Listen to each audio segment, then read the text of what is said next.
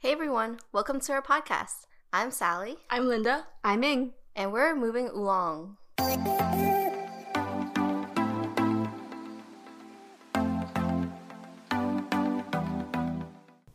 Hello, everyone. Welcome back to our podcast. Um, today, for our 23rd episode, we're going to be interviewing um, some of our friends, uh, also recent graduates of the same university, just so we can get a different perspective on postgrad life besides our own. So, we'll hear from three different um, guests and then we'll introduce them shortly. But before uh, we introduce them, we're going to start off with our weekly um, recap. We're going to keep it relatively short so we can get through it all um, and make sure we give our guests ample amount of time to talk. So if Sally wants to start, we can get started.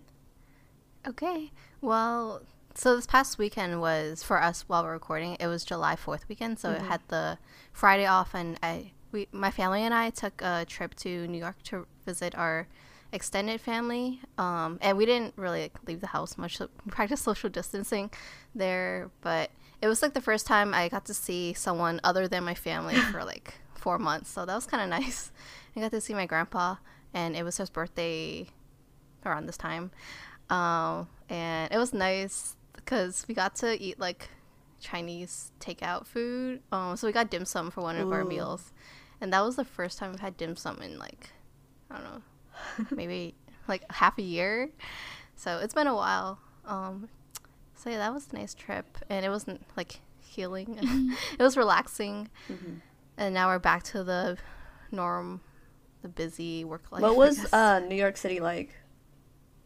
It was really different. Um, well, actually, okay, maybe not as different as I thought it would have been because so when you drive through the downtown Manhattan area, so like Soho and Chinatown, a lot of places are boarded up because of the pandemic. A lot of places are closed, but um, there's still a lot of people out and about, and they're not really that good at social distancing. Like some people are wearing masks and some aren't. Mm. It's it's just like the standards aren't the same everywhere, so you still got to be careful when you go out.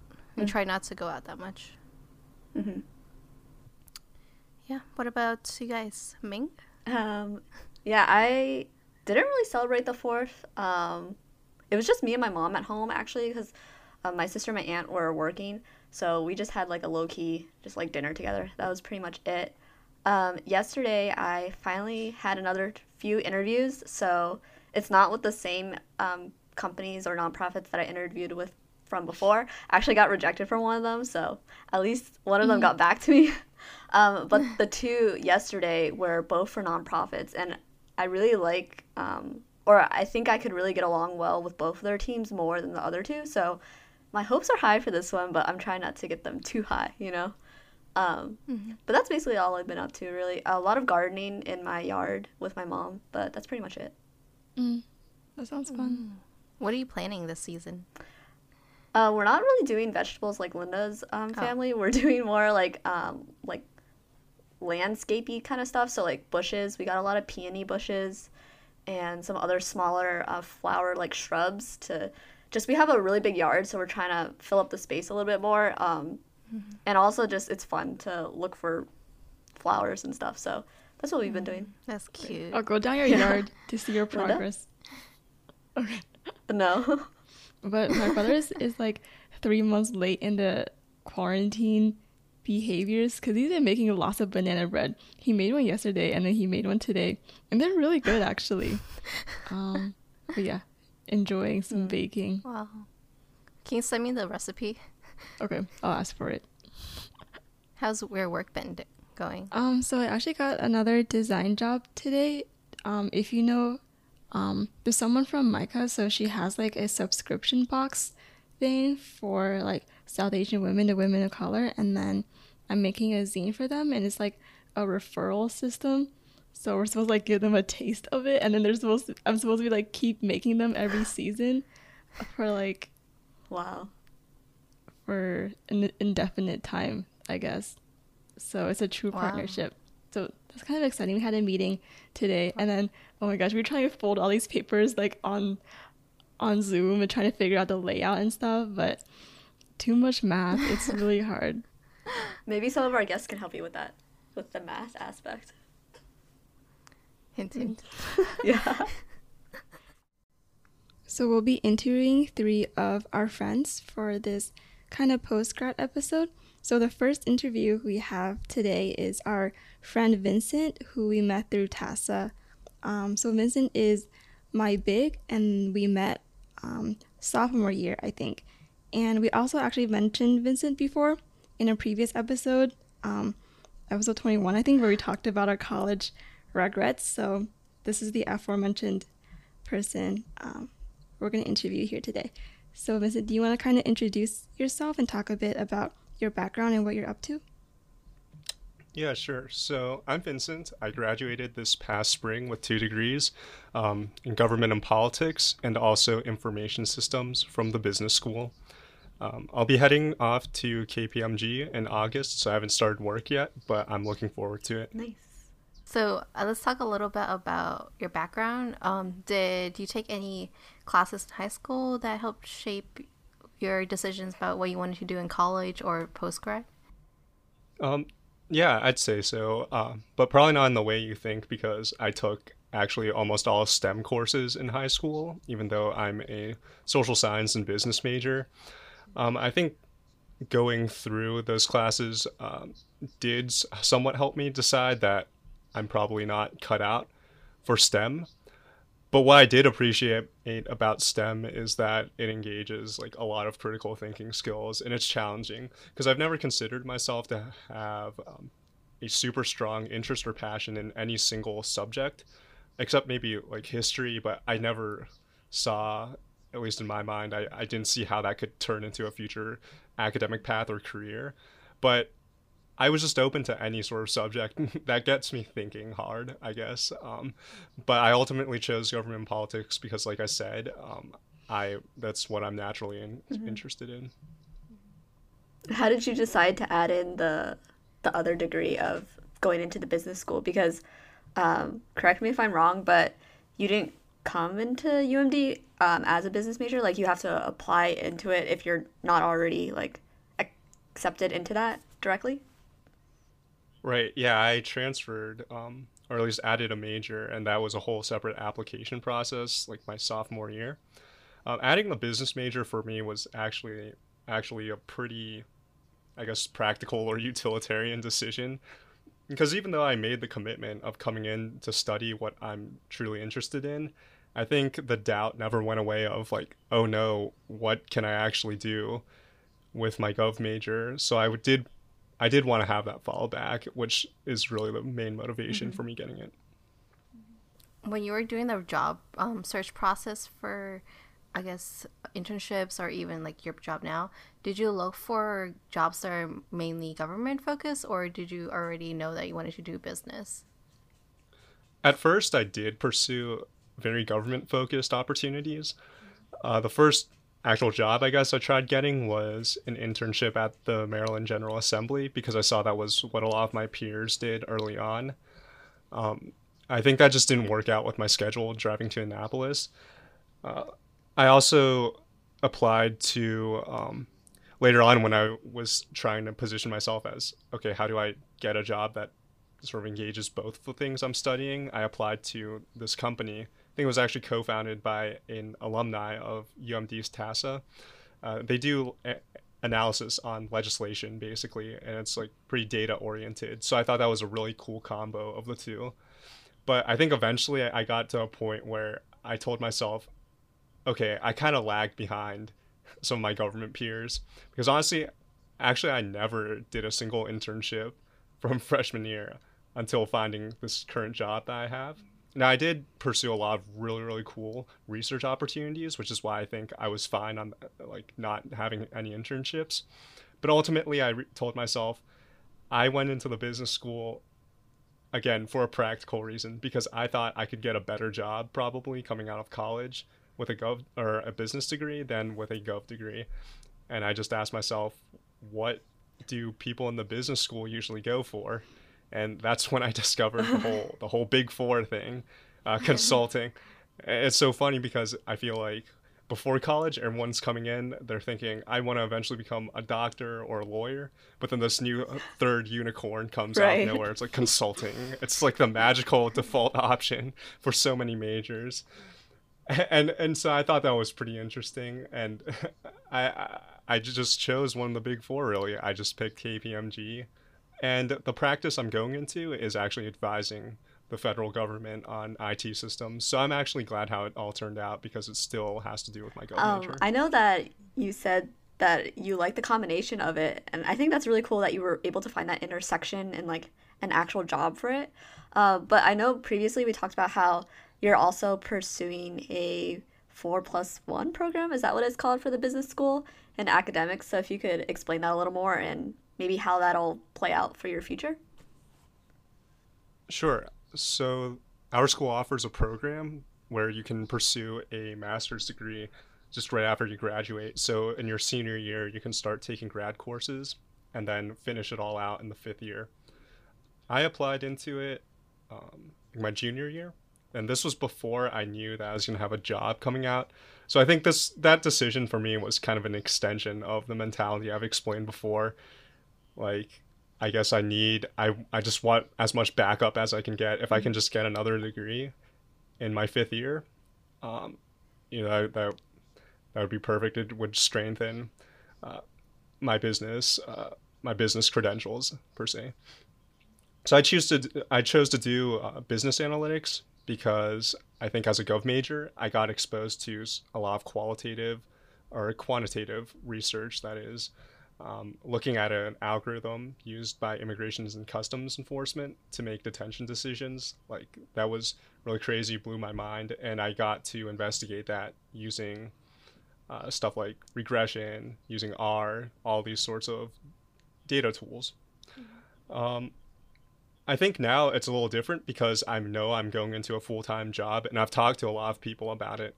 And most of them tell me that i don't actually have to force myself to do it now that I really have a job because job experience can be more valuable than an advanced degree without job experience.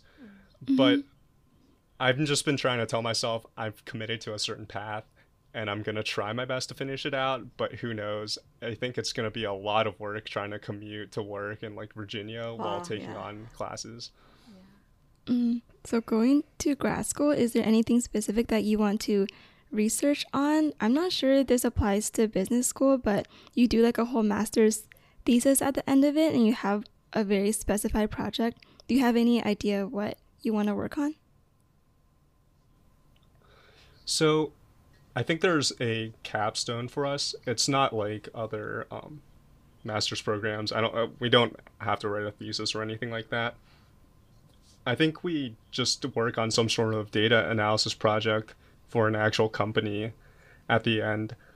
Um, but what you're talking about, I think, is probably the more conventional path of what I originally thought I'd take. If I went to grad school, I'd either be going to law school or a program in the social sciences where I would be working on a thesis. And I think I kind of miss that idea because the most inspired I've probably been in my college career was working on uh, research as a gov major because I got exposed to so many cool things that later on when I was only taking business classes I realized like wow I guess I guess like I really liked being a gov major it made me appreciate it more because as a part of that project I mentioned studying immigration I mean, I got exposed to all kinds of issues that are super relevant now. I got to work with uh, Professor Rashawn Ray of um, the sociology department, in his lab for a little bit and I attended like a police implicit bias training,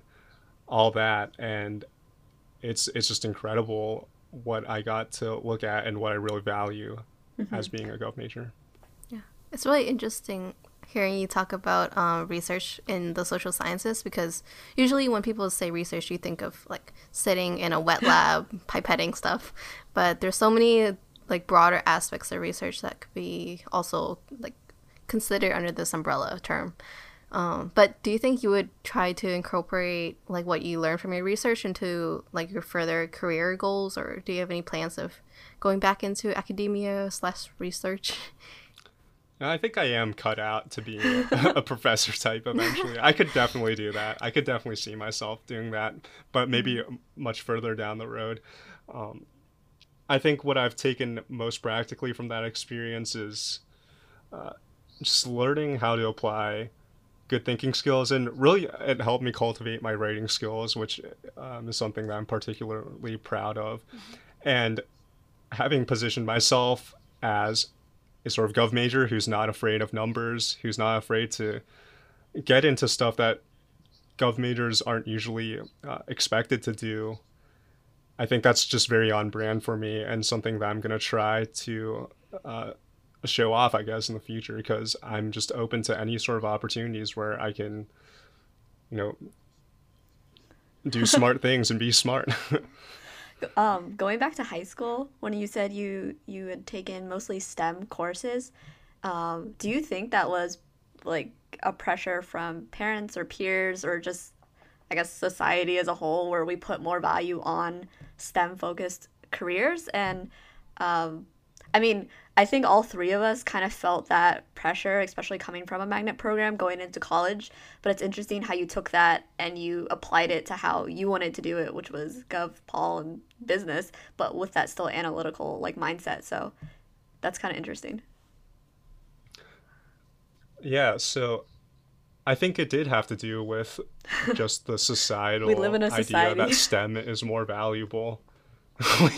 exactly but I, am saying that because actually none of the pressure came from my parents really. They just wanted I, I think when I'm when I'm talking about this idea of focusing on cultivating skills over finding any or pursuing any particular passion is very much an ethos that like my mom gave me because she just wants me to do whatever I'm interested in but just like focus and commit to doing it but of course, I think just seeing mm. my peers at the time, most of them, of course, they were they wanted to be doctors in the future, or they just yeah they just knew they wanted to do STEM, and that that was a bias absolutely that I had. Like, what do I even do with a social science major? I almost thought of my interests as a hobby or something, like not a viable career. Like when I was in elementary school, I oh. would read history books and like atlases, and that's like that was just kind of like cute and funny, but I don't know if that leads me to a paying job eventually.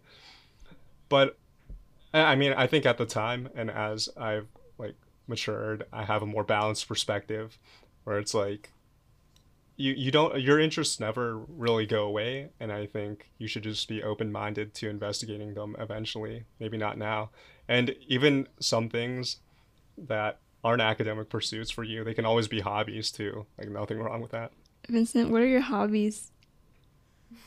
My hobbies? Oh no. Um, so I'm pretty into. Um, I'm I I suppose I hate the term though, but I'm suppose I'm what they call an audiophile because I do have quite a lot of headphones oh, that are quite nice. I just a new pair that I got recently that I'm using right now and I also built my own headphone amplifier. Like you have to like build the circuits and everything, use like a soldering iron, all that. But yeah, I'm really into my music, high fidelity quality. Yeah, I did not know that about you. this is a new fact. do you like ASMR? ASMR, of course, of course I do. Of course, we you need to you need to use your nice headphones for something, mm-hmm. right? Yeah. Um, besides like your specific major and that sort of thing academic wise um, when in college i think another reason we wanted to interview you specifically is because you commuted sorry you commuted your entire college undergrad career um, so but you were also very involved which i think is not normally what we think of when we think of commuters. So why did you decide to get involved in TAS, I guess, and other SGA orgs like that so heavily, or did you feel like you had to kind of?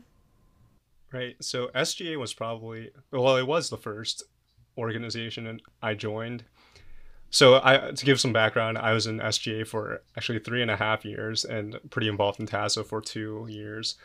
Um, and those were the two organizations and real, really the only two that right off the bat I knew I wanted to join. SGA, I felt like, I mean, since I'm a gov major, I'm going all in on this. But also, it's a really good way, I think, to have met some of the most motivated people and most conscientious people. It was really a good decision in the long term, I think. but yeah, I had this idea in my mind starting freshman year. I need to find a way to plant myself on campus as much as possible. Now, as to how that played out, I think I definitely learned there are some huge limitations. Uh, you know, coming home every evening to like your own your own bedroom is kind of weird. Like it's not. It, it's a very different experience from I. I can't. I mean, I can't even speak on what it's like to live on campus because I just commuted all 4 mm-hmm. years. You know. Mm-hmm. I feel like your perspective would be especially helpful now that we're doing online classes and people like kind of have to commute um, to be able to get involved. Yeah. Um, I think for one thing, I was blessed because it's always been a pretty comfortable situation at home.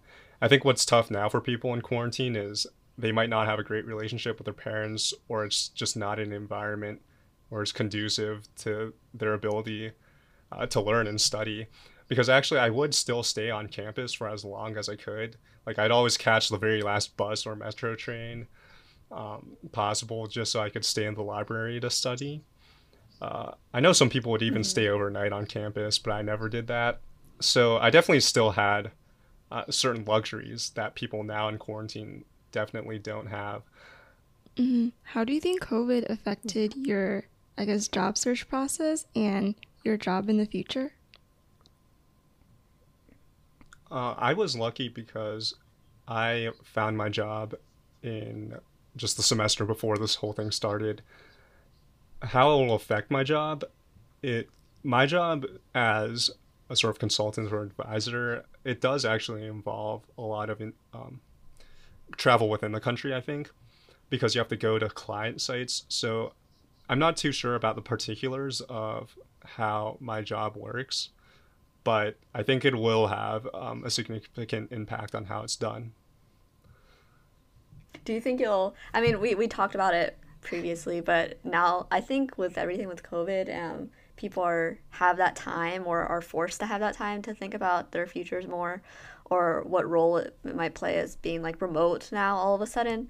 Uh, do you think that influences your, I guess, perception of your job or your mindset going into it of oh i had this idea that i would be going to the office like every day but now that we're starting off remote does that change your attitude towards it i guess um i think i've i've learned to get pretty comfortable at home having been true. a commuter for four years so it's funny how how external circumstances have caused my life to feel a little stagnant mm-hmm. i would mm. say i'd say that's my only worry we're entering a time when we're supposed to be more independent, um, go out on our own. A lot of possibilities, like finding your own place to live, I think, are going to be indefinitely postponed. For me, the plan originally was always that I could stay at home sort of as long as I wanted to because, I mean, sure, the savings are attractive, but I think those thoughts are sort of entering my mind like, okay, I'm stuck here yeah. for a while um, what do I do next? So, do you have any advice based on your college experience that you would like to impart? Sure. So, I think the first thing, again, the whole thing with me was just feeling this pressure of, oh no, I'm not necessarily super passionate in what I'm learning about. But the fallback for me was always just focus on getting good at whatever you need to be good at to succeed in your field. And at least you'll pick up certain skills that can be applied anywhere, no matter what you're trying to do. So for me, those skills were like writing, public speaking, and just communication, I think, was a strong point for me. Um, I also think to go back to the topic of STEM sort of being viewed as more valuable or just the most practical path to take. I mean, really, they say the same thing as business, and so I feel like I have insight as a double degree in those both those fields. Um, I think you should just ignore that. So, like, shout out to all of the liberal arts and social science majors listening, because I think, especially now that we're at a time where it's important to understand the world, be self critical of your views, the ability to do those things um, it's really cultivated by those two fields I mentioned, the liberal arts and social sciences, in a way that I don't think are necessarily engaged, to be completely honest, um, in say undergraduate business. You don't necessarily learn to be critical of your own views in the same way. Um, yeah, I think your first uh, bit of advice about just learning the skills, even if you're not sure of how you're going to apply them in the future, is really helpful for a lot of people, and even myself, because it, it's really a lot of pressure when you come into college thinking you have to choose a major and that major will dictate the rest of your life, basically. But your advice, I guess, to just pick up the skills that you're interested in along the way, you'll find a way to apply them. I think that's really helpful for a lot of people and reassuring too. Good to hear. Um, do you have any final bits of advice for anyone else? Um, maybe commuter. Maybe any advice about yeah being a commuter, getting involved in campus. Um, I would say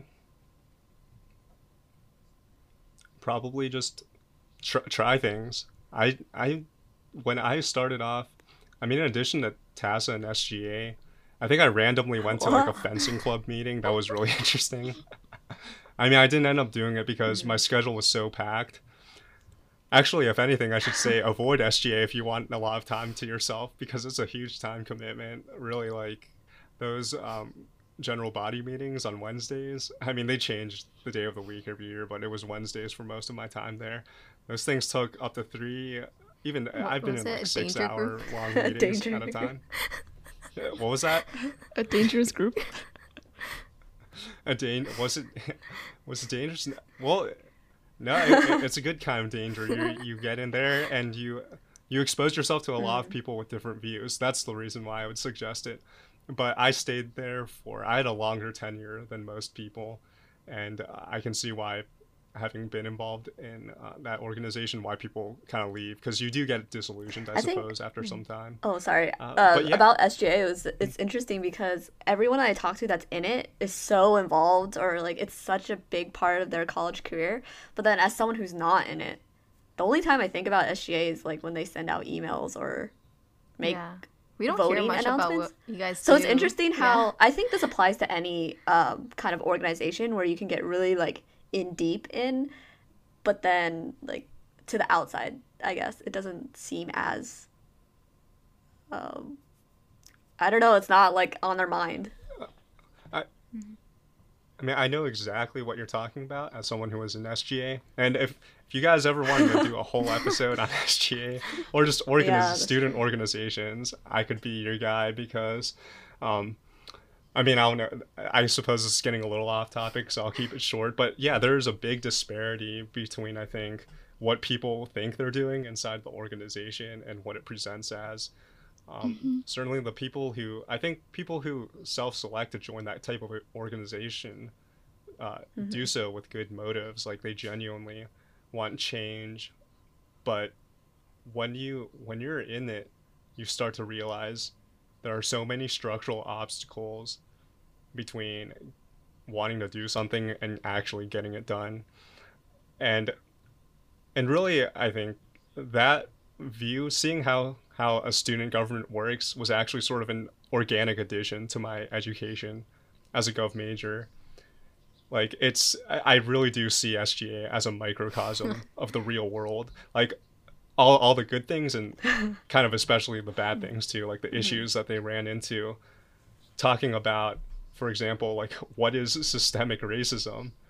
I'll be frank like i think i actually got to understand like how does that arrive when you have decent people trying to do good things? How come they end up playing into these bad rules that are in place? Mm-hmm that was a pretty loaded yeah. answer. I it's feel like I though. needed it. Well, we were it's talking about post grad, yeah. though, right? Well, do you have any last words that you want to put in? Any last, last, last words? You've, you, Final last story. Yeah, I mean, I mean, okay. I guess I, I, you guys are helping me out because I did tell Linda that I had a bit of a story about almost working for an MLM that I wanted to tell. Um, so I, yeah, I'll, I'll finish it off with that because as a lesson. So I guess this happened actually kind of recently. It was in the summer of 2019. Like I said, I've never really done any internships, and at that point, I had genuinely tried to apply to a good number of places, like I don't know, like Accenture, some other smaller mm-hmm. companies that were pretty gov and business related. So, I mean, I was just desperate. I saw this random company on LinkedIn and it seemed like pretty easy requirement. I sent in the resume. And so it ultimately turns out that this place, like the actual quote unquote interview, was they lured you to their office, okay, and then they took you on this whole day where you just went door to door to these businesses, like just regular old businesses, bothering the receptionist, trying to make them buy like paper oh clips Oh or like stationery.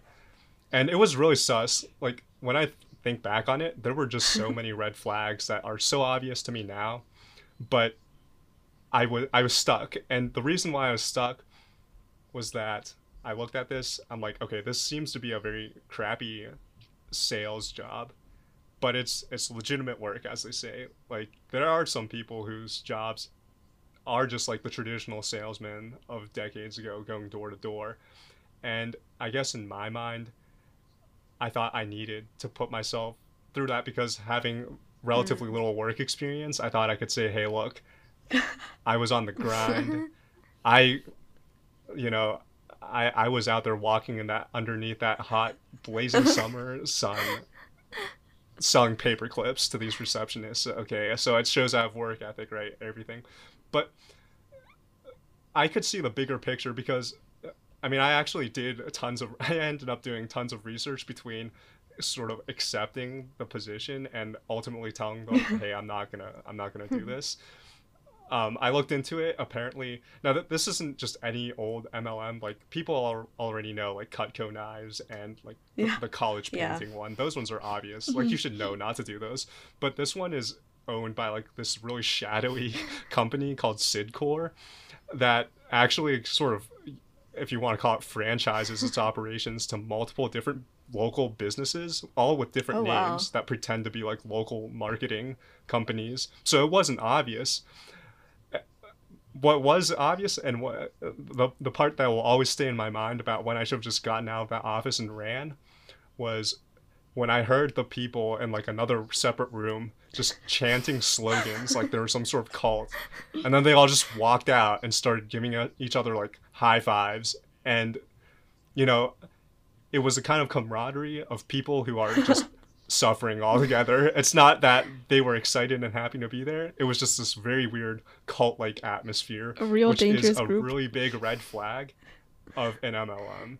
So again, not to necessarily trash on like what that job is itself, because there are people who will tell you like, yeah, you could actually make a killing on commission if you just do a good job.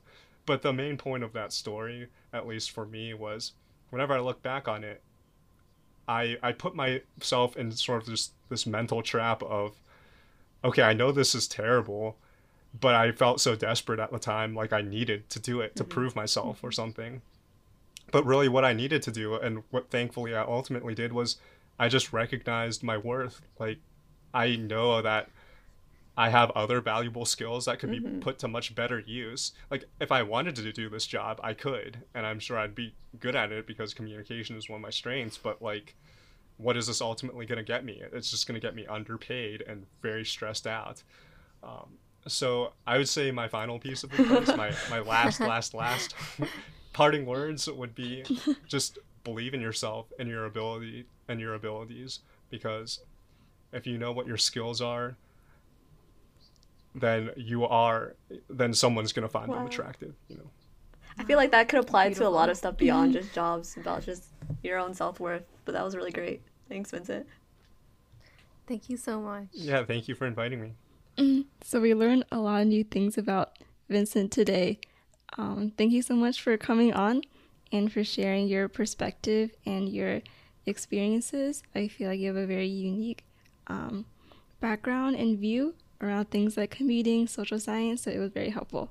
Yes. Yeah, thanks for having me. Thank you. Bye. Bye.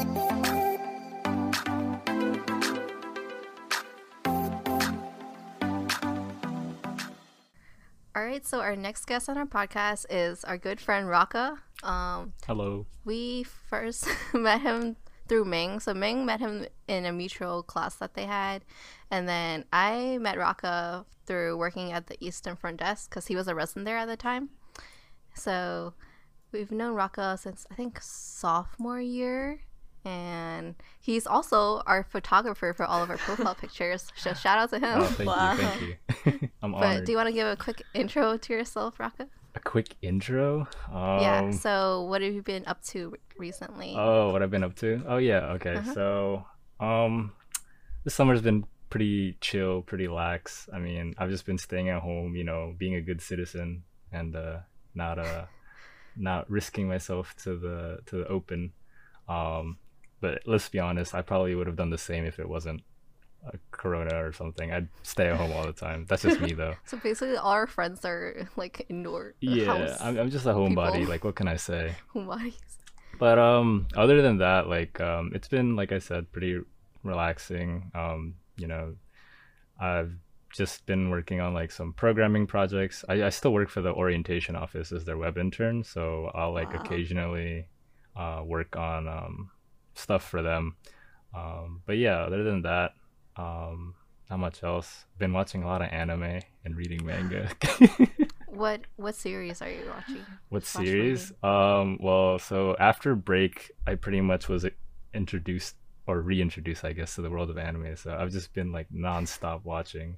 It's kind of crazy, but um, my favorite ones that I've watched recently are like Demon Slayer, um, Mhm. and uh, Love Is War. Me and Sally used to watch that stamp. Yeah, but Mhm. uh, I highly recommend Love Is War. It's very good. Uh, it's a rom com with a lot of comedy, so that's why I like it. But yeah, that's all I've been doing. Not much else. Kind of sad Mhm. uh, thinking about it now. It's like, nah, it's fun. It's Do you fun. have any um? sad. Do you have any job? You have a job lined up for the fall, right? yeah. So Do you want to talk about that? Yeah, sure. Um, yeah, so I was like fortunate enough to um, have have been accepted into the technology development program at Capital One. So this August, I start my position as um, a technology development program associate at their McLean office in Virginia. Um, so it's gonna be online um, from like August to like early mid September, because that's when the offices open back up uh, which means that I'll have to do my onboarding online, which is to be interesting, um, truthfully, but um, I'm still excited regardless. And then uh, we don't have to go into the offices until like um, 90 days after they open back up. So um, I don't know. I guess uh, I'll see when I like actually find a place in Virginia because I would not commute from Baltimore to Virginia. That would be too much. No. Yeah, and it's so, been pretty uh, good. a background on your major or how, I guess, how you went from high school to getting this job at Capital One. Maybe um, if you had any experience in high school that transferred over to college. Yeah, no, I mean, um, so I really first um, knew that I wanted to do CS uh, when I took um, this uh, AP computer science class my sophomore year of high school. Um, at the time, it was just kind of like I took a AP class just because, you know, at the time you just kind of take APs to take APs, right? Um, and I was like, oh, computer science, that's pretty cool. Like, I, like making video games would seem pretty cool. It was it was pretty much simple like that. Um, then I realized that like I was actually kind of good at it re- relative to my like classmates. I'm not like a pro or expert, but um, um, it was fun. It, it was like challenging enough that I I continued to like it, and then I just decided from then that um, I might pursue it as a career. I did some more research into it, and I saw that it was a really hot field, um, and it was only gonna grow even more. So I was like, why not like pursue it? And so I shifted my focus from um, at the time I was uh, I was at high school for in an engineering program, um, and then I decided um, when I went to college that I would pursue computer science. Um, But yeah, so that's like kind of like how I got into my major. Um, but yeah, Did you always know you wanted to do STEM? Because you said you started out in an engineering program. Was your, I think, was your high school uh, like a STEM magnet program? Or correct me if I'm wrong, but how, Yeah. like, why STEM, basically? Um, well, so yeah, my high school was a magnet program. It wasn't all STEM. Um, we had other like major concentrations. Yeah, it's STEAM, I guess. um, but um, engineering was like what was like one of the more popular programs at the time. And um, back in like ninth grade or when I was moving into high school, I wanted to be an architect like my dad.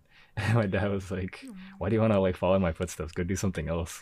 wow. and then so I was like, "Okay, fine. I'll I'll take this time to like kind of like decide what I want to do." And um, taking the engineering classes uh, in high school was like they weren't bad, but um, I just didn't really find myself enjoying them as much. Um, and then when I, like I said, when I took APCS, I, I really was like hooked into it. Um, it was only like a, the beginning. Like I, I definitely don't think that like just taking APCS was what made me decide like, oh, computer science is what I want to do. It was more like when I was applying to colleges and like having to pick out a major, I was like, hmm, like what do I want to pursue? And then doing my research, um, I decided that I wanted to pursue com- computer science because, um, you know, it was pretty good. It was hot, um, and coming out of college, you make like a pretty good amount of money starting. So that's why I went into it. So what was it like getting more serious into CS? Was it hard getting your first internship or getting into the job position that you have now? Yeah, so in terms of finding my first CS internship, it, it was kind of difficult at the at the start. So like um, UMD is really good in it for its CS program. Like they have a CS career fair for both semesters, um, fall and spring. Uh, the thing is, though, a lot of uh, companies that, I, at least the ones I was looking at, um, they tended to um, have a more of a focus towards um, getting like juniors because the idea is, um, you know, like if, if you're taking juniors as an intern, there's um, more likely, there's a higher likelihood that they'll like matriculate into like a full time mm-hmm. position at the company. So that way they're not like quote unquote wasting time training you, um, and then they'll be able to take you on after.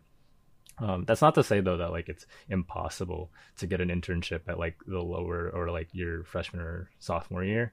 Um, I definitely have a lot of friends who've done it, but for me personally, I actually didn't get my first or I guess only CS internship until um, junior year, um, uh, which was at um, J.P. Morgan um, in Delaware and um, the actual process itself wasn't too difficult. Um, at least I feel I feel like by the time I had applied, um, the classes that I took at UMD prepared me sufficiently, like well enough that like when I was applying, it seemed like uh, pretty straightforward. Um, I actually I remember when I got like the call that gave me the offer, I was like, they were like, hey, so um, you made it this far, and this was only like the this was after technical interview and then like a behavioral interview over the phone and then after that they were like uh, you got it. And i was thinking to myself i was like wait it was that easy or is that is that simple? Because i kept hearing about like all these other all my other friends applying to like um, these other companies and having like four or five interviews before they even got like a decision. And that wasn't even to say like they got the job like that you could have still even been declined after like four interviews but for me i was fortunate enough that it was like pretty simple um, and then it was actually i think my only like the only offer I got, like as soon as I got it, I was like, I'm, I'm done. Like this is stressful. I'm just gonna accept it. um, so yeah, that's kind of how I um, got my first internship, and it was really good. I, I really enjoyed it. I, I learned a lot. Um, being able to work in the field firsthand, um, even as an intern. Um, so yeah, it was pretty worthwhile.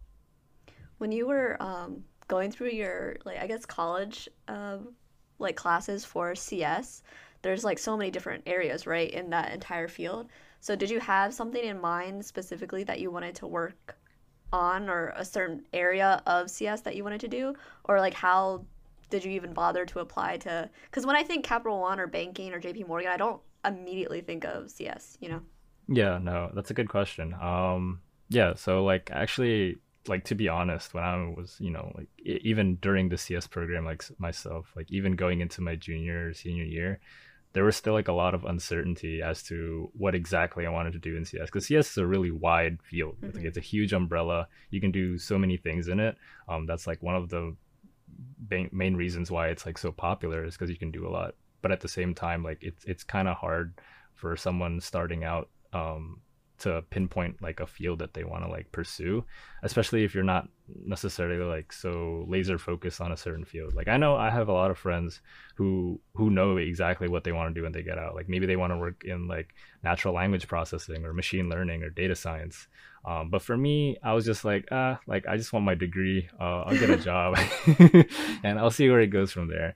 Because to me it was hard for me to like make an like a concrete decision on what I wanted to do in the future because I feel like if I if I should at least have some experience working in the field before I like really set out to be an expert in like one of these fields.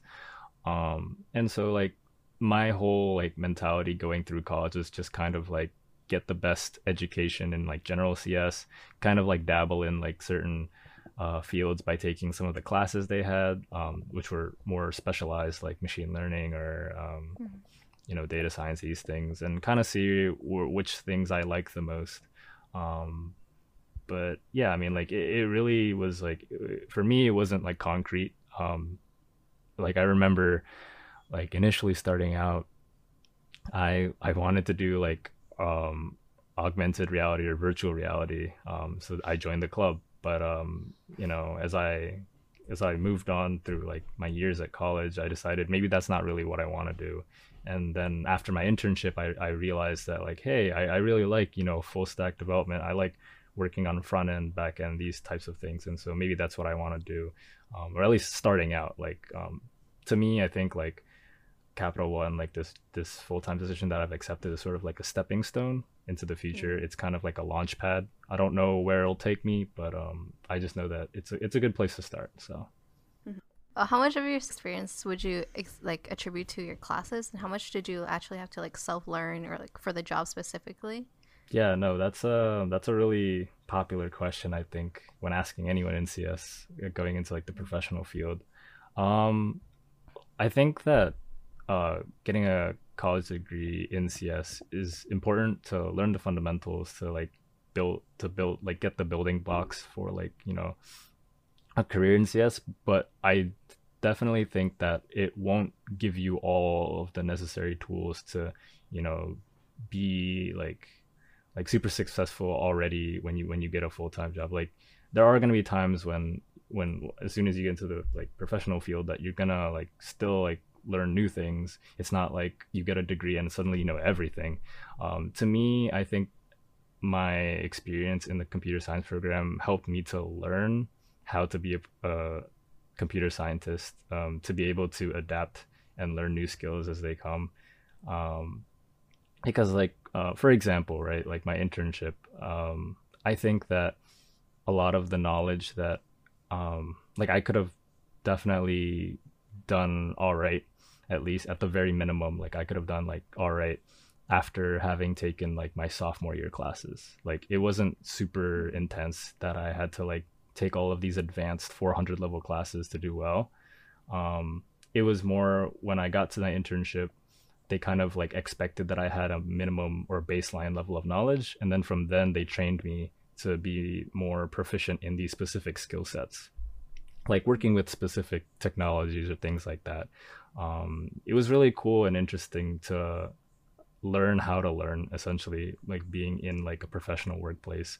Um, you're not expected to know everything but you're expected to at least try your best to learn as you go. Um, mm. and i think that was like the most important takeaway i got from my internship. Do you feel like you'll stay at your job at capital one for a long term?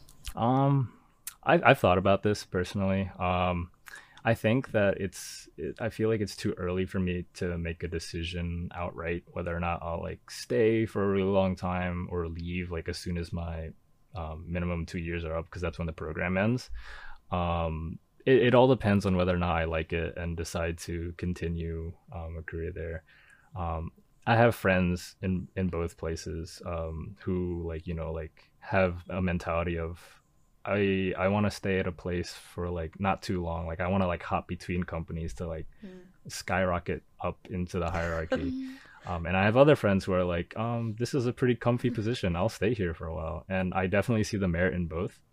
Mm. Um, for me personally, um, like I said, like it really depends on like how well I fit into that um, environment. Um, I definitely have like high hopes on like um, liking it there just because um, everyone I've talked to, um, whether it be like current um, TDPs like me who are currently in the program or friends, TDPs? yeah, TDPs, the Technology Development Program Associates.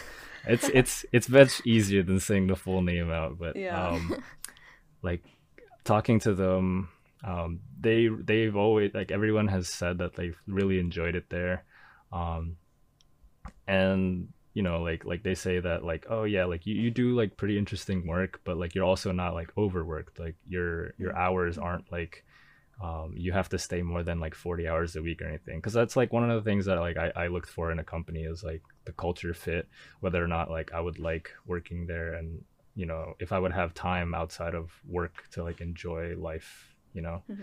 Um, so if like all those conditions are met then i don't really have too much of a reason to leave immediately um, especially because moving sucks. And like if, if i'm like settled into a place i'd probably stay there for at least a little bit longer. Um, but yeah we'll see. I mean like um, i think i think it's something that like i might like change my opinion on but at the moment I, i'd say like i'd probably stay for at least two or three years. Yeah I have a question. Um, you mentioned earlier how you're already know that you're going to be onboarding from remotely and and that you'll be remote for a little bit longer. Um, do you think being remote, maybe not you specifically, but in general for people who work in the tech field, CS, where uh, it's not like a skill that you have to be like in person for necessarily. Do you think um, coronavirus and being remote and everything has changed your outlook on the field in terms of would you ever consider working remote like permanently?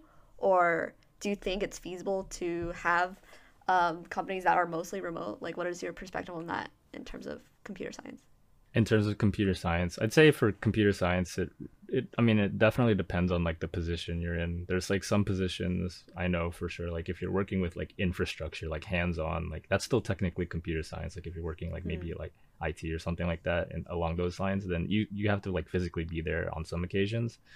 Um, but for the majority i think of cs the i think it's like a field where we're fortunate enough that like in order to complete our tasks we don't necessarily have to be locked into a, vis- a physical position.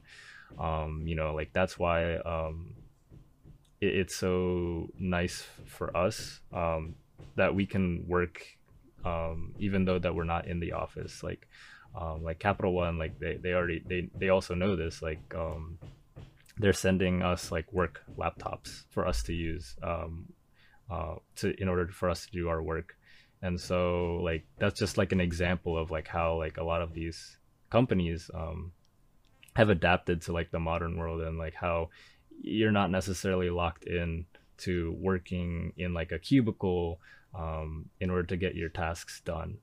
Um, you, you'll you see this already with like twitter and how they announced that from now on like you don't have to work in the office like forever. You like you don't have to come in if you don't want to things like that. And honestly like I, I wouldn't be surprised if a lot of companies would move into that direction where you know like you don't have to come into the office all five days of the week. Um, you can come in for like whenever there's meetings but then as long as you get your tasks done um, it's fine. Like there, there's no real burden on you to have to come into the office um, and, and work in person. Um, so yeah I think it's uh, just interesting because uh, I guess a lot of times for people who are applying for CS internships, or a lot of what I hear, not necessarily everyone, but one of the things about CS internships or jobs are like the perks of going to that space, that campus, where you have a lot of things provided for you in some like higher level companies. So it, it'd be interesting to see like if you think more people would apply or less people would apply because of this remote situation. But that's interesting to hear. Yeah, no, I mean, what you said is like definitely true. Like, there are a lot of perks of like going to the office. Like, I, I would be lying if I said that there weren't. Like, um, like even myself, like even though we don't have to necessarily go into the office, um, for a set period of time after they open back up. I want to just because I haven't really been around these offices myself personally, um, and I want to see what it's like. Uh, you know, like I, have been to the Richmond office, but I haven't really been to the McLean office, and um, you know, it, there are like pros and cons um, to you know just working at home or like working in a place that has like all of the facilities you need right there for you um, yeah, I think it, it comes down to preference at the end of the day for some people. Um, but I'll definitely see whether or not I like, I really like working from home or if I'd rather work in the office. Mm-hmm. Speaking of physical places, Um, I know there's like a when you think of CS, you think of like Silicon Valley, like Sam, I guess the West Coast. There's so many tech companies out there. Um, do you like notice a difference when speaking to your other CS friends of people like companies that are in the West Coast versus East Coast? Yeah. And have you ever thought about moving to the West Coast for yeah, this job? definitely. I've I've had a lot of conversations with my friends about whether or not like any of us would want to move out to the West. Um, um, I think personally, um, and after talking with like my friends, um, I definitely like see the appeal of you know working on the in the West Coast or living there. Um, but for me personally, I think I, at the moment, anyways, like this could very well change. But um, I probably personally wouldn't, um, just because you know living in the West, the it's it's expensive. Like you know, um, Yeah. living in like if you worked in Silicon Valley or like in California or wherever, like even though you do make like these six figure salaries, the the baseline for a lot of these places is like not that far off. So what might look like a really high salary might not be as high when you account for like cost of living and things like that. Um, it's hard for me to say whether or not like one is better than the other just because I've never worked on the West Coast or um, you know I've had friends who've worked there, but like I, it's hard for me to say personally because I haven't. Um, but what I will say from like observing at least my friends or like you know watching videos online from other people who have shared their experiences that like the West Coast definitely has like more of an air of like competitiveness.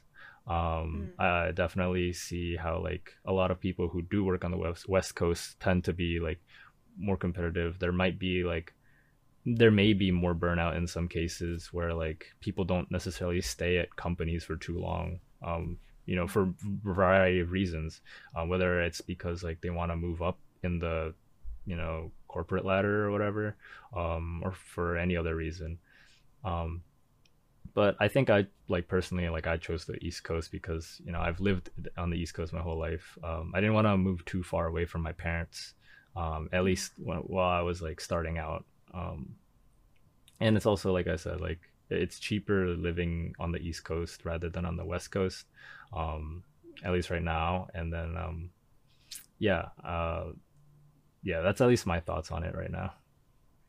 That makes a lot of sense. Do you have any advice for people are who are still in college or for people who are trying to get into the yeah no there's CS field? definitely i think like uh, there's always like pieces of advice that i've accumulated through my time at college You sound Um, like an orientation advisor. I was I was literally just gonna allude to that because like I've always been asked like, oh, you have advice for like you know incoming freshmen, for prospective students or whatnot, um, and yeah, I mean like, um, for like one of the main things that um, I tell people is to um, you know not be afraid to try new things. I know that sounds really cliche, but Mhm. like it's it's it's really true that um, if you don't um, try to step out of your shell, then you're not really gonna grow as a person per se. Um, I can speak this on a personal level because you know my freshman sophomore year, I was I was pretty much like I went to class and I went back to my dorm room. That was it. Like that was like my whole existence. It was really simple. Um, at the time, I didn't really mind it. Um, but then once I you know decided to expand my horizons so to say and after like becoming an orientation advisor i i learned that like you know like college can be more than just going to your classes Uh, it, it can be you know you know making new friends and um, you know like a major outside of your own or, or like you know being involved in organizations that you, you might not have thought um, to even think about in the first place. Um, i think like like me personally like uh, being an orientation advisor and becoming an organizer for hackathons was were, were definitely like highlights of my college career that if i hadn't you know stepped out of my comfort zone i would have never experienced them um, personally. Uh, and and similar to that note like uh, you know college it's like uh, it's a good time to further your education but it's also important to look at the other aspects you know um, like social extracurricular. Uh, you are going mainly to get an education yes but like college experience is definitely something that like you won't be able to get at anywhere else really. Um and yeah so like that those are just like some pieces of advice i guess i'd say. Um and then for like people who are i guess looking to get into like the professional world um i definitely think that um you know after having been through at least having some experience working in my field of choice, um, I definitely think that uh, when I was applying to, to jobs or you know places to work, um, employers definitely saw or looked for like soft skills um, as much as hard skills. I think, mm. especially in CS, a lot of people are always like focused, like laser focused on like the technology aspect, like how many programming languages do you know, or you know, things like that. But like honestly, a lot of these companies would much rather have someone that you know they could work in a team and they'd feel comfortable around. Mm. Um, a lot of these things they can teach you like on the job, like you mentioned before, or like you alluded to before. But like some things like being a good person or like a good coworker are things that like you know you develop through working with others that aren't aren't necessarily as easy to teach as like you know how to use a programming language or something. And so definitely like you know for me developing my soft skills was orientation or being a resident assistant. Um, a lot of these things that you know i wouldn't have experienced had i just stayed in my room all the time so that's that's just like a little bit of advice i guess from my experience in college. That was a very good, well-rounded advice. I'd say. Thank you. Yeah, you gave so much good advice. Do you have anything else that you wanted to add? Um, any last points? Yeah. Any last points? Uh, last thoughts about college. About last thoughts about life. Co- about life. Wow, this is getting really deep. um, I don't know. Um, you know i actually i had a question yeah. a very you can answer briefly but um a lot of what you've talked about uh, about cs is that it's teachable or that being able to be taught is one of the greater skills in it um, and you had experience through um, high school of doing computer science but what would you say to someone who comes into college like really interested in the field because as you said several times before it's hot it's a hot field yeah. but like you don't know anything about computer science like for example our high school we had a stem program but we didn't have a specific computer science track or anything like that so mm. and we had no ap computer science class yeah. Oh, wow. do you so think our... it's feasible at least from your experience of being able to make it even through college uh, with no ex- experience in high school? Um yeah i mean of course uh you know like i have a lot of friends who started out coming into college with no experience. Um you know like CS is like is one of those like I guess majors where I don't I don't know like how many other majors are like this, but like it has a very wide range of people coming in. You know, some people have been coding since they were ten, and other people literally decided on a whim that they wanted to do computer science because you make a lot of money or things like that. Um, but I mean, like, I definitely think that you don't necessarily need to start out with like a base level of knowledge coming into college at least because that's what college is for, right? It's for learning. Um, there's a reason why there's intro classes in college. It's for those people who might not have gotten this experience in high school. Definitely, I think what's more important, at least for CS, is uh, having that, um, you know, that willingness to learn. Um, and even though like there might be like hard concepts, like maybe you might not be the best at math or something, at least like putting in the effort to learn it, or at least like learn like the base level um, it can go a long way. Um, you know, like you don't have to come in as this prodigy. Uh, you could just come in, you know, wanting to learn more about it. And, and even if it's not, it doesn't even have to be for a major. Like I know like a ton of people who pick it up as a minor or just something because like, you know, like they wanted to take a class because they know that even though they're like a business major or something like that, um, having experience working with like technology is a really valuable skill set, especially in this day and age. And so, if you have people who are coming in from That's like other majors, uh, like th- learning these skills and whatnot, then it's just a testament to you know how accessible it is for anyone. Um, and I definitely think that like computer science is is is something that would be beneficial for anyone to learn, regardless of whether or not you decide to pursue it as a major. You know, because we are in the digital age, it's it's becoming more and more important that you know you you are able to work with technology or at least know how to dabble with it. Um, in any case, like I'm a firm believer that you know like just a computer science degree alone isn't enough to make you great what what makes someone great is like being able to apply those skills um, in a with another field like you know like for example like Uh, if you like biology and computer science, you can go into bioinformatics. Those people make a lot of money because they know how to work with both fields. Um, so computer science, I think, is more of like a. I think it it should be a central skill for at least people to like uh, work with a little bit. Like that being said, it, it's not like everyone has to become a computer scientist. I do not think that everyone should be a computer scientist because um, it's not for everyone. I, I like I realize that, but at least I think people should be exposed to it, which is why I I really like that like you know in the high school level more and more people are being exposed to it. It's being taught as like one of the core skills in a lot of places, and it's only going to grow. Um, and so hopefully, at least my hope is that this will continue on in the future, and more and more people will be adept at working with technology than in the past. Mm-hmm. Wow. that was a really good thought. Thank you. Yeah, I always th- I always wanted to learn to want I always wanted to have like a background in computer science. Um, I was yeah. Yeah, I mean it's I never it too late to learn. Like I mean ask Ming. Yeah. There's still a lot of like boot camp kind of programs that you can do to learn um, CS in a short amount of time. Yeah. But yeah, for now, I mean. Yeah, I could definitely uh, link you. I'll link you. Uh, the, the, the course that links. that Ming Ming Ming Ming knows uh, the the HTML course that yeah. you've been working on. Isn't it really good? Mm-hmm. Like it is. It's a very good like very good intro course for people who have no background in it like me. Mm-hmm. Uh, it's definitely there's different something that I guess I've learned is that there's so many different levels of CS though, like or areas because yeah, I know HTML and CSS now, but I don't know. I feel like that's more helpful for what I want to do with it, mm-hmm. which yeah. is kind of goes what to what you were talking about how you can use CS as like a, a tool kind mm-hmm. of to apply yeah, it. even in biology. Um, like in my job, we're using a program called ImageJ for image analysis because we do microscopes. um, so like one of the things you can you can code macros into the program and it uses JavaScript. And I don't know anything about JavaScript, so I wish I knew. well, now you can learn it. Uh, yeah.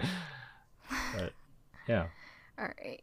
Well, thank you so much for coming onto our podcast and sharing your your advice, your knowledge. Yeah, I mean, thank you for having me. I'm very honored to be on this esteemed podcast. Oh my gosh. It was nice hearing from a different perspective from that's like, you know, unique from bio or science, especially because computer science is seen as such a like ooh, like it has the clout right now. yeah, it has a lot of clout. It definitely no. has a lot of clout. So it's interesting to hear it from someone who's actually going into that field. So thank you. Yeah, no problem. My pleasure. Thank you. Bye. Bye. Peace out. Thanks.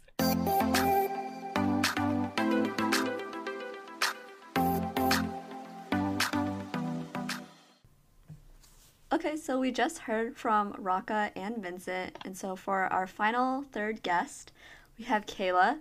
Um, Kayla has been a longtime friend for me personally and for all of us. I met Kayla actually in middle school. We kind of knew of each other, and then in high school, we really got to know each other. Um, she went to the same high school as all three of us and was in the same science and tech program. So I guess we can talk about that more a little later on. But Kayla, do you want to introduce yourself, give a little bit about your background? Sure. So my name is Kayla Brown. I am a recent grad of the University of Maryland. I majored in atmospheric and oceanic science, which I would not recommend if anyone is going to UMD. um, right now, I'm just um, like transitioning into my postgrad role.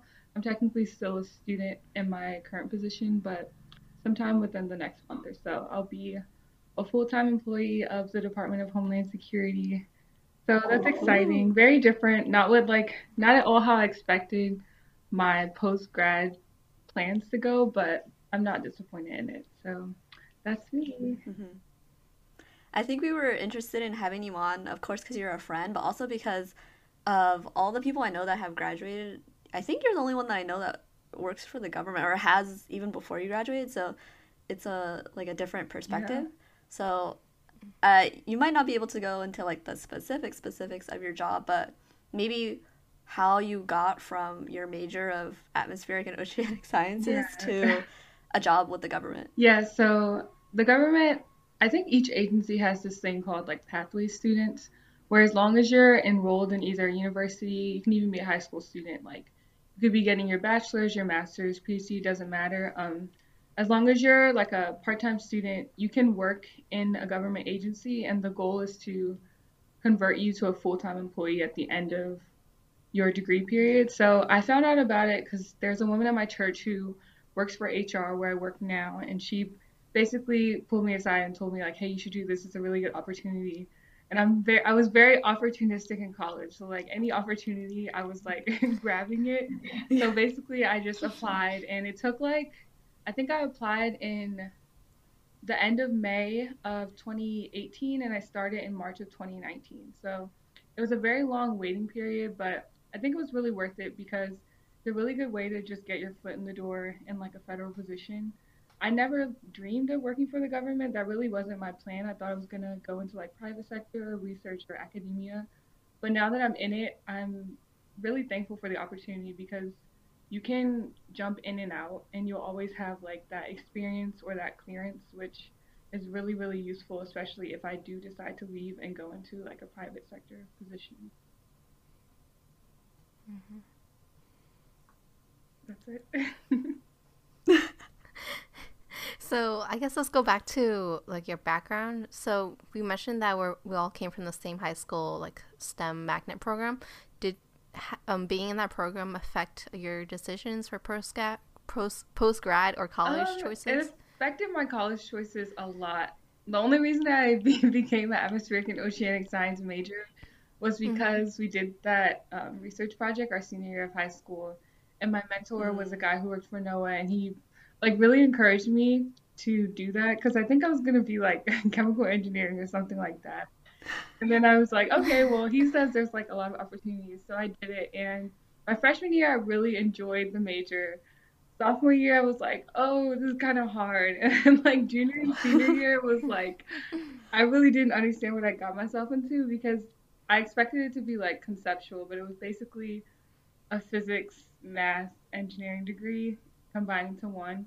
So in some ways, I think it was beneficial because I did learn a lot of like useful skills like programming, um, and did some upper level math that I think makes me look like a good candidate for jobs, which is ultimately the only thing I was like concerned about. So high school definitely pushed me into a STEM career looking back on it, like Ming and I were talking about it earlier, I don't know if I would have been a STEM major had I not done the science and tech program. I probably would have gone into something more like business or humanities based.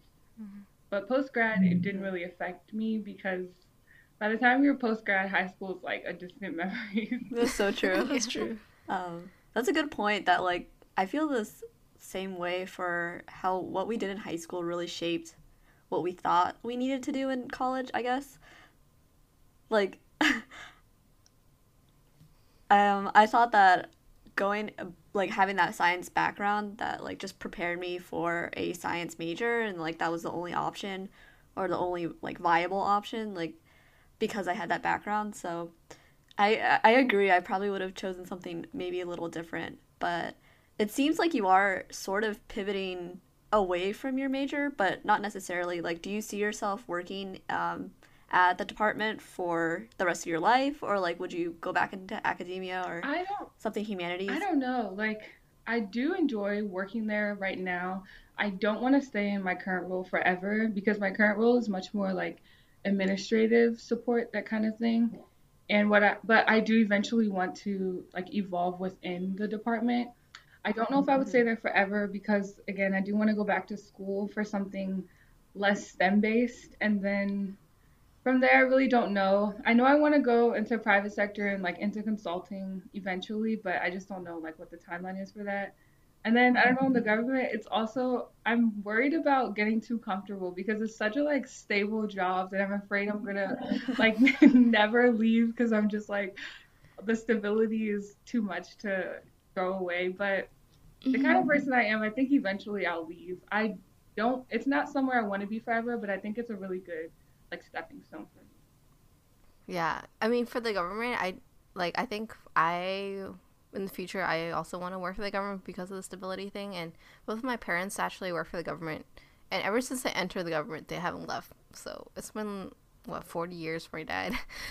um, So yeah, I think it's really good, especially during like times like this, that you have the stability in, in jobs. But... Yeah, I've been working, like I've been working from home, so knowing that they're able to do that and like that in a pandemic, I'll still have a job. That makes it tempting to stay, but I do want to like eventually experience other industries and see what it's like. That's why I think like just starting in the government and like getting a clearance that way I can like jump back in before it expires. So, hmm. Kayla, you did a lot of different stuff in college. Like, you were the football manager and you did KOA and stuff like that. So, what were some experiences in college that helped you navigate going into the workplace or help you navigate college in general? Um, I think the football job, like the second half of working there, I was like um a video intern they called me at like film practices and games. We had a boss that we didn't really like that much. So I think that really helped me like working with people like realizing that you're not going to get along with everybody that you work with. Like in college, you're mostly around your friends, so you generally get along with everyone that you're around. But when you're in the workforce, like there's everyone's not going to be your friend, that kind of thing. So working for that person like really prepared me to see the different types of personalities that there are. And then I think just like really involving myself in college because I'm a, generally a very shy person. So really involving myself in college kind of helped break me out of that bubble a little bit because once you're in the workforce, it's kind of like if you're shy, you're like the weird person in the office. it's like everyone's an adult, so they don't expect people to be like shy. They kind of expect you to like get in there and like get to know your coworkers and that kind of thing. So I think if I had come straight out of high school or like if I hadn't involved myself in college at all, it would have been really difficult for me to immediately like jump into the workforce and like get to know my coworkers and like get to know your bosses because one thing I noticed like where I'm working is everyone has like a good rapport with their boss. Like the boss isn't like an overlord. They don't just like assign you stuff. They actually want to know who you are. They kind of want to like have a relationship with you. And if I hadn't like kind of got out of my shell, I would have just I wouldn't have known how to form like interpersonal relationships because I was not the best at that like before. True. Uh, yeah, I can definitely agree with that. For in terms of workforce, it's definitely not the same experience as having like a teacher telling yeah. you what to do. I mean, your boss still tells you what to do, but it's more of collaborative. It seems. Yeah, like when you're like a teacher and a student relationship, it's it's different because I don't know. I feel like your bosses respect you more than teachers do because they're like, oh, you have a degree, like you know what you're talking about, so they they give you a lot more freedom than like a teacher student kind of relationship. Mm-hmm. Yeah, and in terms of like the the pros of and cons of working for the government, I guess. I mean, we all you said a lot about the stability aspect, and I think we can all agree that's like something that we've been told, I guess, throughout our lives that especially living so close to DC, working for the government is such a viable option. Um, do you know of any other pros or reasons why you would stay with them or cons that you've noticed while working there? Yeah. Um, pros I would say is like health insurance. I mean, you get like oh, health insurance and like life insurance. That just like overall stability. It's like if you are someone who like maps out your life and you know what you want to do like 10 years from now, the government is a good place to be in because you can get a job and like stay there for 20 years, which for me is a con because a lot of the people that I know or that I've seen, it's like they get a job and they stay there for 20 years, and that's not necessarily something that I want to do. I guess I'm like, I have the mentality where I, I want to have like five different careers in my life. So I'm like, I always want to try new things. And I think my biggest fear is just like getting pigeonholed, which mm-hmm. I have mm-hmm. like a mentor in my job, and he was basically telling me, like, be careful about where you start out or what positions you accept because it's really easy to get pigeonholed. Because again it's just super comfortable and you know as you get older you never know like what's going to happen in your life that will make it more difficult for you to move around. So to me that's somewhat of a con that it's such a long-term kind of role. I'm trying to think of any other cons. I guess there's just like a lot of cons about like conduct. Like um working for the government, you're like a public servant, so you can't talk about like politics in the office. Like if you're someone who's mm-hmm. very into politics, that kind of thing, you just have to conduct yourself in a certain way. if you have like a clearance, there's a lot of, you know, background yes. dug up. So, you know, just conduct basically and getting pigeonholed could be two cons of government jobs. Well, you mentioned that your major was completely different from like your job now. Did do you take any classes in college that helped you for this job, or did you not like? Did it not really matter what classes you took in college? Like anyone could kind of entry level get into this. Job. Yeah, the classes didn't so much matter. I think it's just like general skills that you learn in school. I don't know if I could have come out of high school and been immediately successful at this job, but personally for me, like the classes didn't really matter. I know other people, like one person I work with, he majored in political science, so he may be more knowledgeable about the structure and things of that nature, but for me, none of the classes I took really like prepared me for this position. If anything, it's more just like the overall experience of being in a college setting and like working with others and just coming into your own as an adult that kind of prepared me to work where I'm working. Mm-hmm. Yeah, maybe uh, Linda can relate to this too, but I definitely feel that when I was applying or I'm still applying to jobs, it feels like the major doesn't really have that big of an influence. And maybe it's the specific jobs I'm applying for that aren't like heavy skill based, but it's just like they want to see that you have you have gone through college and you Yeah. know all those social skills and everything, but the actual major is like Yeah, I've like, never been asked about it. to be honest, when I first realized that this is what I was going to be doing after college, I felt like a failure because I was like, you Mm. went through four years and like you're not even using your major. But just talking to other people, I'm just like, a very small percentage of people, or not, I don't know how large it is, but most of the people that I talk to who majored in something specific in college don't actually go on to have a career in that field. So, especially for government jobs, I know that they just want to see that you were able to like accomplish a four year degree. So, I'm trying not to like beat myself up about that. Yeah. that is something because I, I was that freshman in college who I was like, I am not like gonna be one of those people who doesn't use their major. I was like, I'm going to use my major, and now I'm just like, Kayla, you're not using your major. yeah. yeah, Would you ever want to um, change into a job that incorporates more of your major, or Yeah, like that's one of the things with going through consulting. I wanted to do like consulting for architecture firms specifically, since there's like a big movement to create greener buildings and more environmentally friendly buildings. And a lot, large part of my major was studying like um, global warming and the effects of climate change. So that's something I wanted to get into. So I'm kind of trying to decide like what I want to go back for because I don't really know the path to take to get into um, that kind of field. But I think for me, that's one of my like long-term goals is to eventually move into a space more centered around what I actually studied.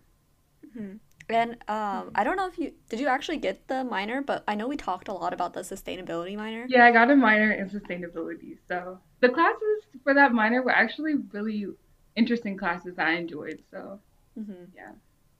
Did you minor in sustainability too? I took like Oh, two of the classes, and then okay. I realized I didn't have like I would have to squish one of my semesters, and Okay. to me it wasn't worth it. So Yeah. I already had the other minor. Yeah. but it was interesting. Yeah, I liked it. It was probably one of the easier minors that you could take at UMD. hmm And sustainability is so like applicable to any field because every field, every business wants to be more like quote unquote green or sustainable now. Yeah, that's why I like the minor because they had so many classes that you could take, so you could really tailor it to what you were most interested in. Like I took like an environmental law course, um, which was really interesting, and then I took like an ethics of the environmental environment course, and that was really interesting too. Okay, uh, do you have any other advice you would give to people who maybe have felt the same way where they're like, oh, I want to change my major or career like halfway through, or maybe okay, so something I I've been talking to my sister about is that I told her that I regretted not changing my major earlier, um, since she's like still like a almost a rising sophomore in college. Do you do you have any advice about like when's the best time to change or when's it too late or I don't know, just general advice about that sort of thing. Yeah, like I would say if you wanted to change your major, do it within the first two years. Because Mhm. when I was feeling like I wanted to change my major, it was near like the middle of junior year. At that point, I would have had to stay like an extra like year, extra two years, and I like wasn't going to do that. So I'd say if you really feel like it's not the major for you, then try and get out sooner rather than later. And then if you if it's too late, don't feel discouraged because honestly, if you just get like an entry level job in the field that you're really interested in and you keep working, like your resume will eventually speak more than what you actually got the degree mm-hmm. in. So don't feel as if you have to stick with a particular topic just because you majored in it or feel like this is going to be your one career for the rest of your life because you never know like where life is going to pivot. You never know what experience you have that may be useful or applicable to a different field. So just like don't be discouraged. I know it's like everyone tells you you go to college, you get this job, and you like stay there forever, but that's not the way that it actually works anymore. That's good advice. yeah. Do you have any other tips? Um, I would say do the Pathways program. It's a really good program. Just gonna plug it. It's a really good program. Like it was a lot of times because I would be a student and then like rush to DC like, and then get back super late. But it was a really useful program you get a clearance which lasts I think for five years. So even if you decide it's not what you want, it makes you more marketable if you decide to go into private sector jobs. Because once you graduate, you don't have to stay there. They give you the option of leaving or deciding to finish out your one because you get 120 days after graduation to decide what you want to do. So oh wow. If you decide it's not what you want to do, you have that clearance and you can go and take your skills somewhere else. Um, mm-hmm. And then don't feel pressured to major in like for certain things in college because that's kind of how I felt as a high school senior. Like, I feel like I really chose my major based on being pressured, which I'm glad everything worked out, but for other people, that may not be the case. So just really go with what you want. You can even go as like undecided and then take a year to really figure out what you want to do. Hmm. What helped you out the most when you were figuring out what you wanted to do? Like, was it like stuff you researched outside of classes or like was it your internship or like what helped you out the most like i think my internships like classes somewhat there were like there was one class i took which was like atmospheric chemistry and that was the best class i've taken within my major and that class really motivated me to like learn more about um, the effects of climate change. So that class was a big motivating factor but i think for me the most part was internships like actually getting out there, like meeting people who weren't still in school, like hearing their experiences and actually being in the workforce that mm. made me really decide what it was that I really wanted to do. Mm. Um, I know you mentioned that you got you found out about pathways from someone at your church, but do you know if they do recruiting, like how someone who didn't have that connection would have heard about it? Because I had never heard about that program before you told me about it.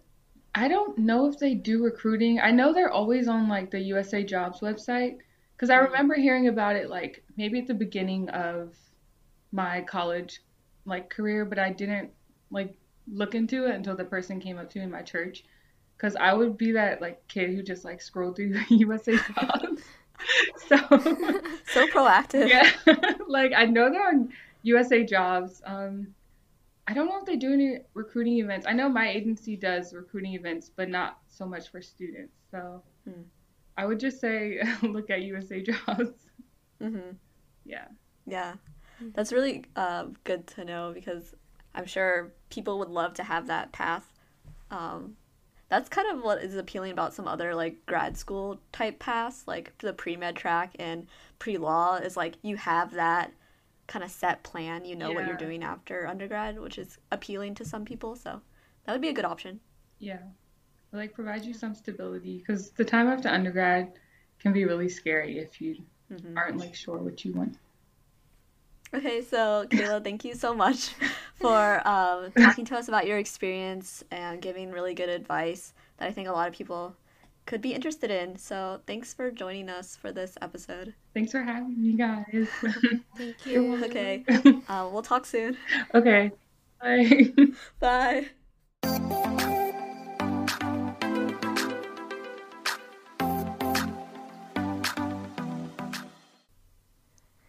Thank you all for sticking around to the end of this episode. Um, I know it's a longer one today, but it was really interesting to get to hear all the um, perspectives and opinions of our friends who have different career paths than us. Um, I think they gave some really valuable advice. So um, I hope that it helped some of you guys out in your search for a career or a major that you want to pursue. And if you want to link up with them, you can check our episode description. we'll link their LinkedIn bios. Um, you can also check out our website at movingoolongpod.com where you can find our episodes with all the aforementioned links as well. and if you like this episode, follow us on Instagram at Moving Along Pod and rate or review us on Apple Podcasts. And you can always let us know what topics you want to hear in the future. Until next time. Bye. Bye.